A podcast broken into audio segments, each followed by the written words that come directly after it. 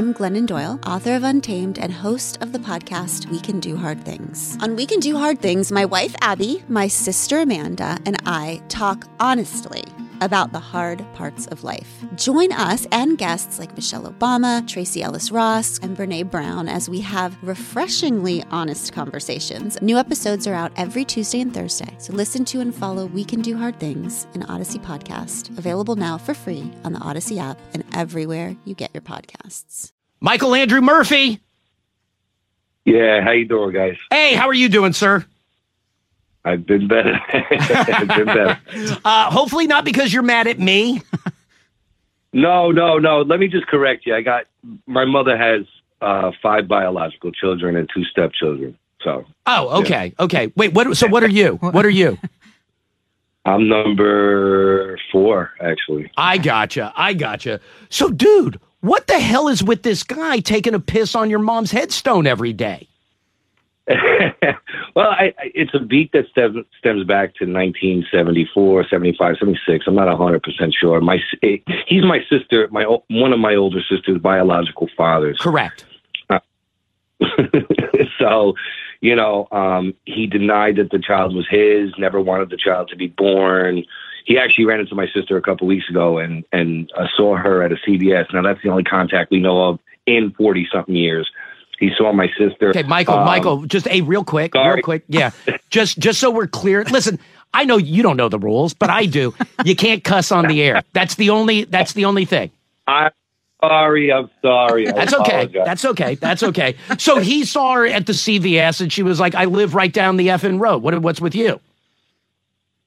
And he turns around. I wish you were dead. I wish you were never born. I, I, you know, all types of ugly things. And I think it all, I think maybe he started doing the urinating and leaving feces at my mother's gravesite maybe a year or two ago. I don't think, I, I'm not 100% sure. He could have been doing it for the past five years she's been gone. Right. Um, but I know for a fact that it's been going on for at least a couple months. But I think it has something to do with, uh, you know, my, my sister, you know, did her DNA, that 23andMe thing, and he has kids that he claims that are his with his crazy wife that goes in with him every yeah, Susie morning. Loser, Susie Loser, Susie Loser, and uh, you know, and the thing is, is they have kids, so I think they might have confronted their parents and said, "Hey, you know, who's this girl that's saying it's my sister on this DNA?" Oh boy, you know, um, and it probably just blew up from there. And you know, again, I'm not 100 percent sure. I mean, I don't know what kind of man. I mean, I, I got to go to work in a few minutes, and you know, I mean, I relieve myself here. oh, look at you all uh, bougie! look at you going at home. Hey, so but uh, the, the one part that nobody can make any sense of, and we did talk to an officer from uh, from Georgia actually, and he was like, uh-huh. it's one of those cases where he believes that unless like the cops see him doing it, they won't do anything because it doesn't rise to the level of like like a heinous crime. No disrespect to you, I'm sure it's infuriating, but it doesn't rise to like that level where they're just going to take the surveillance and go arrest him. That they just have to well, see him. Well, the thing is, is we we went to them like every couple of days, every couple of weeks, you know, showing them pictures. He's at this cemetery this time in the morning. So I just took it upon myself to go there after I know he was there three or four days in a row. I said, you know what? Maybe I'll catch him this morning. First shot, boom, I placed the, the camera on a tombstone, you know, a little further away.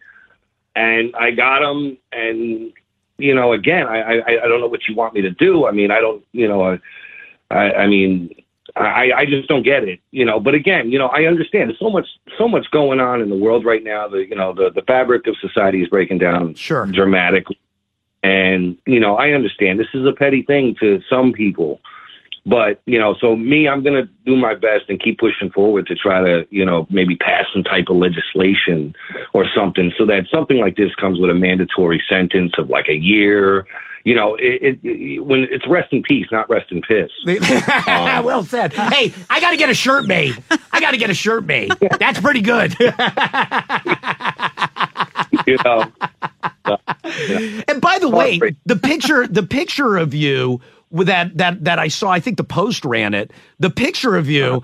I saw the picture and I was like, I would not. Me- no, no offense. I was like, I would not mess with this guy. Mikey looks like he'll take your face off. Well, the thing is, is you know, my sister is my wife. When we finally got the full video, I was just going to take it upon myself, you know, because uh, I I basically was a very violent young. Anybody in these neighborhoods around here, Bergen County, knew me and my brother. We were like probably the most violent people. Oh. People called us the towns to come fight for them. You know, where we were we were brutal guys. You know, but I mean, I, I met the most wonderful woman 20 years ago. We had a baby, and I, you know. And then, you know, again, she sat here and begged me, you know, my sisters, they cried and said, please don't, you know, because it's me. I, you know, I own a house. This guy doesn't even own anything. I Right. can't sue the guy. You know, like, I mean, I own a house. So, you know, I work hard. I work seven days a week. You know, it's ridiculous. You know, it's, you know, uh, the guy's lucky because I, I think somebody else would have. I mean, I've had cops tell me I, I would have killed. Right. You, Yeah. dude, Yeah. or better man. By the way, it sounds Yeah. like 20 years ago, you and your brother would have killed him. yeah, it wouldn't have been a question. I mean, I got. I, well, that's the thing. I have friends that I grew up with that my mom was like their mom. My mom was the neighborhood mom to everybody. Right. You know, so like people that are just like, let me do it, let me do it. And you know, I don't. Listen, I'm not. I'm not condoning nobody to do nothing. You know, I'm not doing. I, I just want it done the right way. I just thought that the. I mean, I don't know what more the police want. I mean, do they want like an upshot close? Does he have freckles? Janet? I don't know. You well, listen. so- Here's what we need to do. Let me make sure that I have your uh, your phone number. Um, if anything changes in the case, obviously I want to know about it. And then just from looking Right. at the uh, from looking at the picture, uh, let's go Yankees. well, it's funny because you know secretly and behind the scenes, I was always a Mets fan. All right, got to go, Michael. Uh, Twenty years ago, I'd have whipped your ass. Oh, go ahead. Twenty years ago, I'd have whipped your ass. Thanks, brother. Leading Ladies, a concert in celebration of Women's History Month featuring Kelsea Ballerini, Meghan Trainor, Elle King, At the King's Theater in Brooklyn, New York on Wednesday, March 20th. Tickets are on sale now. You don't want to miss this amazing night of music dedicated to uplifting women's voices. With Kelsea Ballerini, Meghan Trainor, Elle King, and Christina Perri. Odyssey's Leading Ladies presented by Olay Body. Buy your tickets now at kingstheater.com.